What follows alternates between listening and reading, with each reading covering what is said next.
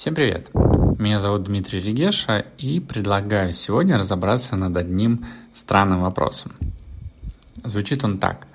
Когда мне нужен гипноз? Почему он странный? Давайте разберемся. Во-первых, что такое гипноз? Это состояние, в котором человек находится между сознательным и бессознательным. Что такое сознательное бессознательное, ну или подсознание? Сознание — это то, что мы сейчас осознаем, понимаем и помним. Ну, например, я могу вспомнить, что я ел сегодня на завтрак.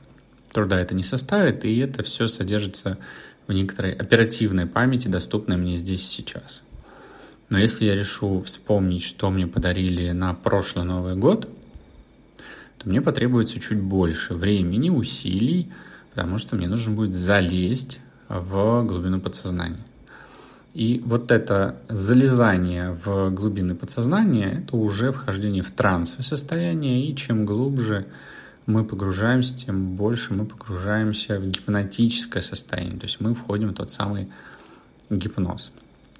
При этом напомню, что отличительная особенность этого самого гипноза в том, что погружает себя туда человек. То есть никто погрузить туда, ну, просто с точки зрения логики и принципа и понимания этой штуки, этого процесса, этого состояния гипнотического, никто не может. То есть если человек готов погрузиться, то он погрузится.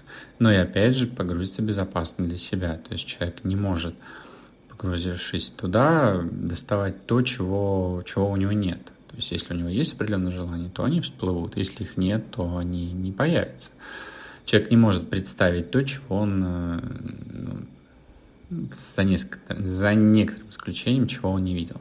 Так вот, а, если э, опять же говорить об этом состоянии, для чего в него погружается человек? Чаще всего человек погружается в свое бессознательное для того, чтобы перезагрузиться, отдохнуть, что-то починить, то есть найти какие-то ответы на вопросы или что-то проработать. И наш мозг так устроен, что мы погружаемся в это измененное состояние сознания, в трансовое гипнотическое состояние довольно часто.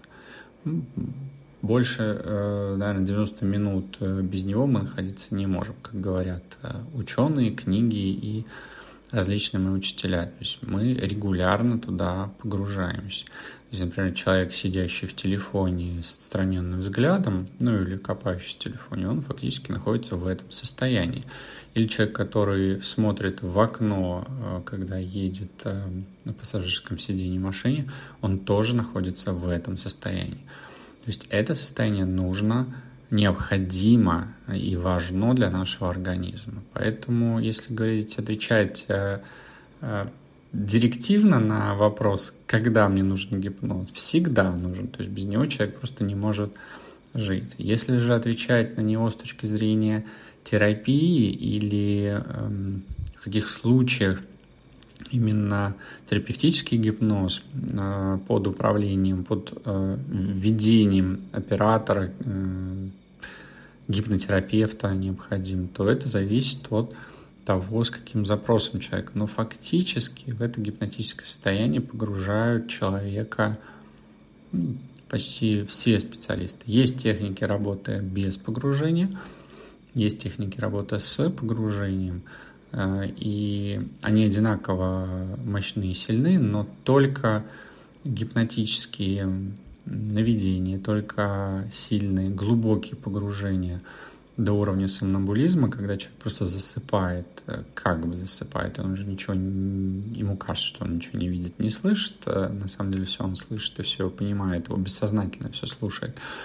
Но именно в этом глубоком состоянии можно починить то, что ну или перезаписать те, э, починить то, что, грубо говоря, сломано, ну или было построено не так, как э, человек хочет, э, либо трансформировать это. Я думаю, что я ответил на этот странный вопрос, когда мне нужен гипноз. Если вам интересно что-нибудь еще про гипноз узнать, то пишите, расскажу.